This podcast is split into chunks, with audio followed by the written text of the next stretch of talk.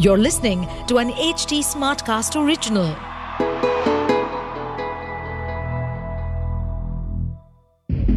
जो आपका खास है, क्या उसके लिए भी आप ही खास हो या वो आपके साथ बस अपने मकसद के लिए है दहशत पॉडकास्ट की इस सीरीज़ को सुने और जाने कि लोग कैसे साम, दाम, दंड, भेद के ज़रिए आपको शिकार बनाकर लूट पाट रेप, मर्डर, चोरी विश्वासघात जैसे अन्य क्राइम को अंजाम दे सकते हैं। सुनिए, डर और खौफ से भरी इस सनसनीखेज कहानी को। दहशत। पिछले दोनों एपिसोड्स में अभी तक आपने सुना कि इंस्पेक्टर काजल को विंडो पे कुछ फिंगरप्रिंट्स मिलते हैं और विंडो के ठीक पीछे उन्हें एक बड़ा डस्टबिन दिखता है। उस डस्टबिन की तफ्तीश में उसमें से खून के धब्बे और रिंग मिलती है। जिसके बाद थोड़ी ही देर में इंस्पेक्टर के पास एक कॉल आता है पास के डंपिंग यार्ड से, जहाँ पर एक डेड बॉडी मिलती है जिसका पूरा चेहरा जला हुआ होता है। इंस्पेक्टर काजल इन सभी कड़ियों को जोड़ते हुए अपनी तफ्तीश जारी रखती है। बॉडी को डीएनए टेस्ट के लिए भेज देती है और रिपोर्ट्स आने तक वो किसी को कुछ नहीं बताती। वो फिंगरप्रिंट्स रिपोर्ट्स के आधार पर निशा, शिवम और पवन कुमार से पूछताछ करने लगती हैं।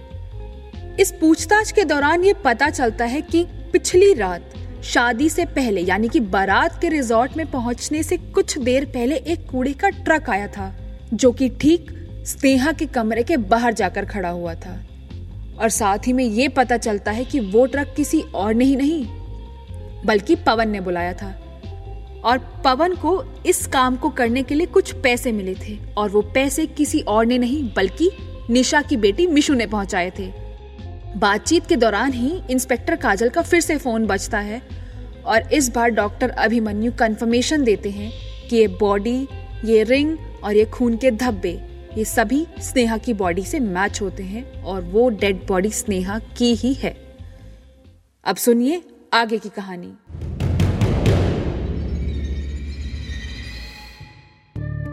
पूछताछ चल ही रही होती है कि एंबुलेंस की आवाज़ सुनाई देने लगती है। डॉक्टर अभिमन्यु को इंस्पेक्टर ने बॉडी के साथ रिजॉर्ट में बुलाया था, यानी कि वो स्नेहा की बॉडी को हॉल में लेकर आ रहे थे। डॉक्टर अभिमन्यु स्नेहा की बॉडी को गाड़ी से निकाल कर हॉल में सब लोगों के बीच में रख देते हैं, जहाँ पर उसके ऊपर से चादर हटाने के बाद ये दिखता है कि उसके पूरे चेहरे पर पट्टी है, जिससे से कोई पहचानने को राज़ी नहीं। इंस्पेक्टर काजल सबको हॉल में बुलाती है और कहती है कि मुझे खेद है कि स्नेहा अब हमारे बीच नहीं रही। जो केस हम लोगों को शुरू से लग रहा था एक्चुअल में ये कोई मिसिंग केस नहीं, पर एक मर्डर केस है। पर कातिल ने बड़ी ही चालाकी से प्लान बनाया था, जिसमें स्नेहा मिसिंग लगे। ये शादी हो ही ना पाए, और पुलिस भी ये सोचे कि ये केस तो एक मिसिंग केस है। पर फ़िलहाल ऐसा कुछ नहीं हुआ, क्योंकि कातिल कभी भी कानून से ज़्यादा शातिर नहीं हो सकता। वो कोई ना कोई गलती या सुराग छोड़ ही देता है। इस केस में भी कातिल ने बहुत बड़ी गलती की जिसका सबूत बस थोड़ी देर में ही आ जाएगा। इतने में इंस्पेक्टर काजल हॉल में खड़े सभी लोगों से दरख्वास्त करती है कॉपरेशन करने के लिए। काजल शिवम के पास जाती है और बोलती है आई एम सॉरी शिवम। ये रही इस बॉडी की डीएनए रिपोर्ट्स जिससे ये साबित होता है कि ये स्नेहा की ही है। शिवम रोता रोता बोलता है मैम आप इसके खूनी को छोड़ना मत। इंस्पेक्टर काजल सौरभ को बुलाती है और पूछताछ करती है। तुम शिवम को कब से जानते हो? मैम करीब तीन साल से मैं शिवम को जानता हूँ। शिवम और स्नेहा का रिलेशनशिप कैसा था? सौरभ कहता है कि मैम दोनों एक दूसरे से बेहद प्यार करते थे। इन दोनों में सबसे ज़्यादा लड़ता कौन था? मैम नेहा थोड़ी सी गुस्से वाली थी, इसलिए वो ज़्यादा लड़ती थी। पर वो उससे प्यार हद से ज़्यादा करती थी। डू यू मीन कि स्नेहा पॉजिटिव थी? यस मैडम उसने तो कई बार उसके लिए अपनी जान लेने की कोशिश की है। मतलब कैसे? ये कैसा पॉजिटिवनेस है? मैम सच बताऊँ तो स्नेहा को बॉर्डरलाइन पर्सनालिटी डिसऑर्डर था जिसकी वजह से वो ये सब करती थी। अच्छा और ये शिवम और निशा ये दोनों एक दूसरे को कब से जानते हैं? लगभग दो साल से जब से निशा के हस्बैंड की डेथ हुई है तब से। इनकी बॉन्डिंग कैसी थी? मैम वो बस अच्छे दोस्त थे लेकिन एक बात है कि स्नेहा को बिल्कुल पसंद नहीं था कि निशा शिवम से मिले। कि फिर भी वो उससे मिलता था? यस yes, मैडम क्योंकि निशा की बेटी मिशु उसे पसंद करती है और स्नेहा का बिहेवियर तो सबको पता ही था। जब तुम स्नेहा के रूम में गए तुमने किसी चीज़ को हाथ लगाया था? जी मैम मैंने शिवम के कहने पे विंडो बंद की थी। जब तुमने विंडो बंद की तब बाहर कुछ देखा था? नहीं, मैडम, मैंने कुछ नहीं देखा था। अच्छा एक बात बताओ, शिवम और तुम दोनों कितनी बार स्नेहा के रूम में गए थे? मैम, मैं तो एक ही बार गया था जब विंडो बंद की थी, पर शिवम दो बार गया था। दो बार? कब कब गया था? सौरभ डर डर के जवाब देता है। मैम, वो क्या वो वो लगा रखा है? बता रही हूँ ये सारा का सारा इल्ज़ाम तुम्हारे सर पर डाल दू? नहीं, मैम, मैंने कुछ नहीं किया। तो जल्दी बताओ सौरभ, दो बार शिवम कब गया था रूम में? मैम, स्नेहा के गायब होने की न्यूज़ आई थी। उससे दस मिनट पहले वो वॉशरूम के बहाने से उसके रूम में गया था। और मैंने उसे पीछे के रास्ते से विंडो के थ्रू रूम में जाते हुए देखा था। तुमने उसे बाहर आते नहीं देखा? नहीं मैम, मैंने उसे बाहर आते हुए नहीं देखा। जो बातें हमारे बीच में हुई हैं, वो तुम किसी को नहीं बताओगे। अपना मोबाइल दो। सौरभ हाँ में सर हिला के अपना मोबाइल दे देता है। इंस्पेक्टर काजल के पास डॉक्टर अभिमन्यु का कॉल आता है। काजल डॉक्टर से रिपोर्ट्स के बारे में पूछती हैं। अभिमन्यु जवाब देता है कि जी मैडम, रिपोर्ट्स आ चुकी हैं। तभी इंस्पेक्टर काजल वापस पूछती हैं, किसके फिंगरप्रिंट्स मिले? डॉक्टर अभिमन्यु जवाब देते हैं कि मैडम, वो निशा के हैं। आप सारी रिपोर्ट्स लेकर तुरंत आ जाइए। अब बस इस केस को क्लोज करते हैं। डॉक्टर अभिमन्यु जवाब में हाँ भरते हैं और कुछ देर बाद आ जाते हैं।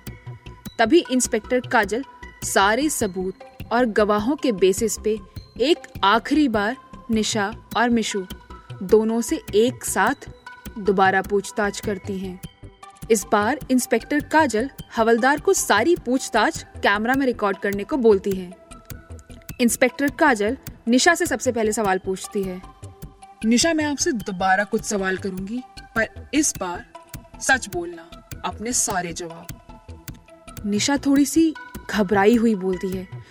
जी मैम। आप स्नेहा के गायब होने के बाद कितनी बार रूम में गई? निशा घबराते हुए जवाब देती है। मैम, बस वो एक बार मिशु को ढूँढने के लिए गई थी मैं। इंस्पेक्टर काजल अब मिशु से पूछती है, बेटा, आप स्नेहा मासी के रूम में अकेले गए थे या किसी के साथ? मिशु इशारे से जवाब देती है मम्मा के साथ। इसके बाद इंस्पेक्टर काजल निशा की ओर देखती है और निशा घबराहट में बोलती है वो हाँ मैम दो बार गई थी। इंस्पेक्टर काजल फिर पूछती है अच्छा तो फिर जब तुम ही इसे वॉशरूम लेकर आई थी तो बाद में तुम सब जगह क्यों ढूंढ रही थी मिशु को? निशा फिर घबरा जाती है और बोलती है "अ, मैम वो टेंशन में थी ना इसलिए भूल गई थी। इंस्पेक्टर काजल फिर से क्रॉस क्वेश्चन करती है। तो फिर तो तुम स्नेहा से भी मिली होगी। मैम याद नहीं मुझे। चलो तुम्हें याद नहीं? कोई बात नहीं। हम ये सवाल मिशु से पूछते हैं। क्यों बेटा? जब आप मम्मा के साथ वॉशरूम में आए थे तो स्नेहा मासी थी? मिशु सर हिलाकर हाँ में जवाब देती है। इंस्पेक्टर काजल मिशु को बोलती शाबाश बेटा और ये लो चॉकलेट सच बोलने के लिए। हवलदार जरा मिशु को बाहर लेके जाना। इंस्पेक्टर काजल अब निशा को एक बार फिर प्यार से बोलती हैं। सो so, निशा मैडम ये आपका अब लास्ट चांस है। या तो आप सच बता के सरकारी गवाह बन जाओ और अपनी बेटी की ज़िंदगी खराब होने से बचा लो। नहीं तो मैंने बोलना शुरू किया तो तुम जेल जाओगी। इस दौरान निशा चुप रहती है और कोई जवाब नहीं देती। ये देख काजल फिर बोलती है ठीक है निशा मैं तुम्हें गिरफ़्तार करती हूँ, स्नेहा के मर्डर के इल्ज़ाम में। निशा घबराते हुए पूछती है, पर मैडम, आपके पास सबूत क्या है? निशा, सबूत तो बहुत है, और एक छोटी सी गवाह भी। पहला सबूत, तुमने जो गार्बेज का ट्रक हायर किया था, जिसमें स्नेहा की बॉडी यहाँ से डंपिंग यार्ड गई, उसे पैसे तुम्हारी बेटी ने दिए थे, वो भी तुम्हारे कहने पे। दूसरा सबूत, तुम वो अकेली लड़की हो जो आखिरी बार स्नेहा से मिली थी, और तुमने इस बारे में हमसे झूठ बोला। और तीसरा सबूत तो तुम्हें जेल भेजने के लिए काफ़ी है, जिसके बारे में मैंने अभी जस्ट हॉल में बताया, है ना? स्नेहा का ढका हुआ चेहरा, यानी कि जिस एसिड की बोतल से तुमने उसका चेहरा जलाया, वो हमें मिल चुकी है। या कहूँ, टेंशन में तुमने उसे बॉडी के साथ ट्रक में ही फेंक दिया था। और उस बॉटल पर से तुम फिंगरप्रिंट्स रिमूव करना भूल गई। निशा ये सुन के रोने लगती है। तुमने क्यों किया ऐसा? निशा कोई जवाब नहीं देती। बस रोती रहती है। निशा ऐसे चुप रहकर तुम असली कातिल को नहीं छुपा सकती। निशा अचानक से चुप हो जाती है और बोलती, असली कातिल? असली कातिल? हाँ मैं जानती हूँ तुमने उसका खून नहीं किया। बस तुमने मारने के बाद उसका चेहरा जलाया। बाकी खूनी तो नहीं नहीं खून मैंने ही किया है। मैं ही निशा की शादी नहीं होने देना चाहती थी। पर क्यों? क्यों नहीं होना देना चाहती थी? निशा उस सवाल का जवाब नहीं देती और बोलती है आप मुझे गिरफ़्तार कर लीजिए मैं बोल रही हूँ ना खून मैंने किया है। ठीक है जैसी मर्ज़ी तुम्हारी। इंस्पेक्टर काजल निशा को हथकड़ी पहनाती है और उसे हॉल में लेके जाती है। हॉल में जब सब लोग निशा के हाथों में हथकड़ी देखते हैं तो सब हैरान हो जाते हैं। इससे पहले कि कोई पूछे, इंस्पेक्टर काजल जवाब देती है, निशा ने ही स्नेहा का खून किया है, और ये सब उसने खुद कबूल किया है। ये सब सुन के सब हक्के बक्के रह जाते हैं, और स्नेहा के फादर निशा को खींच कर एक तमाचा मारते हैं और रोते हुए बोलते हैं तुम्हारा क्या बिगाड़ा था मेरी बेटी ने? जो तुमने ऐसा किया, वो तुम्हें अपना सच्चा दोस्त मानती थी। बाकी सब लोग भी उसको ताने मारते रहे और निशा ये सब चुपचाप सुनती रही। अचानक से शिवम सबको चुप कराता है। शिवम ज़ोर से बोलता है, रुक जाइए, स्नेहा का खून निशा ने नहीं, बल्कि मैंने किया है। ये सुन के स्नेहा के फादर मिस्टर आहूजा धीरे से शिवम के पास जाते हैं और बोलते हैं तुमने? तुमने बेटा? नहीं मैं नहीं मान सकता। हाँ जी मैंने ही मारा है स्नेहा को। वो तो तुमसे बेहद प्यार करती थी तो तुमने उसे क्यों मारा? शिवम गुस्से में जवाब देता है आपकी बेटी साइको थी साइको। वो ज़बरदस्ती मुझसे शादी करना चाहती थी। वो बस मेरे लिए ऑब्सेसिव थी। मैं कहीं भी जाऊँ, किसी से भी मिलूं या कुछ भी करूँ, अगर उसे नहीं बताता था तो वो अपनी जान लेने की कोशिश करती थी। मैंने उसे एक दिन ब्रेकअप करने की कोशिश की तो उसने मुझे धमकी दी कि अगर तुमने मुझसे ब्रेकअप किया तो मैं सुसाइड कर लूँगी और सारा इल्ज़ाम तुम्हारे सर पे डाल के चली जाऊँगी।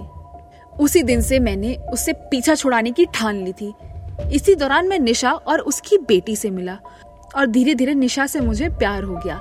स्नेहा को मेरा निशा से मिलना बिल्कुल पसंद नहीं था। एक दिन मैंने निशा को अपने दिल के हाल और स्नेहा की दिमागी हालत के बारे में बताया। उसने भी स्नेहा को कई बार समझाने की कोशिश की पर हर बार उसका पागलपन बढ़ता रहता। तब मैंने उसे मारने का प्लान बनाया। प्लान क्या था तुम्हारा? मेरा प्लान तो यही था कि शादी के दिन स्नेहा गायब हो जाएगी और सब यही सोचेंगे कि वो भाग गई। होता तो यही शिवम। अगर मिशु ने तुम्हें बॉडी को विंडो से फेंकते हुए देखा नहीं होता, पर तुमने उसे कब मारा? जब बारात गेट पर आने वाली थी, उस बीच मैंने निशा को मैसेज किया और उसने बताया कि वो रूम में स्नेहा के साथ अकेली है। तो फिर मैं वॉशरूम के बहाने पीछे से उसके रूम में गया, तब तक निशा ने मास्क पहनकर उसे बेहोश कर दिया था। मैंने धीरे से उसका गला काटा और निशा ने उसका चेहरा एसिड से जलाया और उसे पॉलिथीन में लपेट कर विंडो से बाहर डस्टबिन में फेंक दिया। पर मिशु ने मुझे फेंकते हुए देखा था। निशा ने मिशु को बेहोश कर दिया और उसे वही वॉशरूम में छोड़ दिया। उसके बाद जिस रास्ते से तुम आए वहीं से तुम वापस चले गए और निशा भी बारात देखने के लिए स्नेहा के फ्रेंड्स के साथ खड़ी हो गई और बीच में ट्रक से स्नेहा की बॉडी को वहाँ से गायब कर दिया जाता है। जी हाँ ऐसा ही हुआ। इंस्पेक्टर काजल ये सुनकर बोलती है, वाह, ये कैसा इश्क है? कोई तो किसी को पाने के लिए खुद की जान देने की धमकी देता है, और वहीं दूसरी तरफ़ कोई किसी को पाने के लिए उसकी जान ले लेता है। समझ नहीं आता आखिर ये इश्क इतना अंधा क्यों होता है कि आदमी सही और गलत, दोनों का मतलब भूल जाता है। शिवम, मैं तुम्हें और निशा को स्नेहा का मर्डर करने के लिए, उसके सबूत मिटाने के लिए, उसे छुपाने के लिए अरेस्ट करती हूँ। कोशिश अच्छी की थी तुम दोनों ने, लेकिन कानून से बढ़कर कोई चालाक नहीं हो सकता।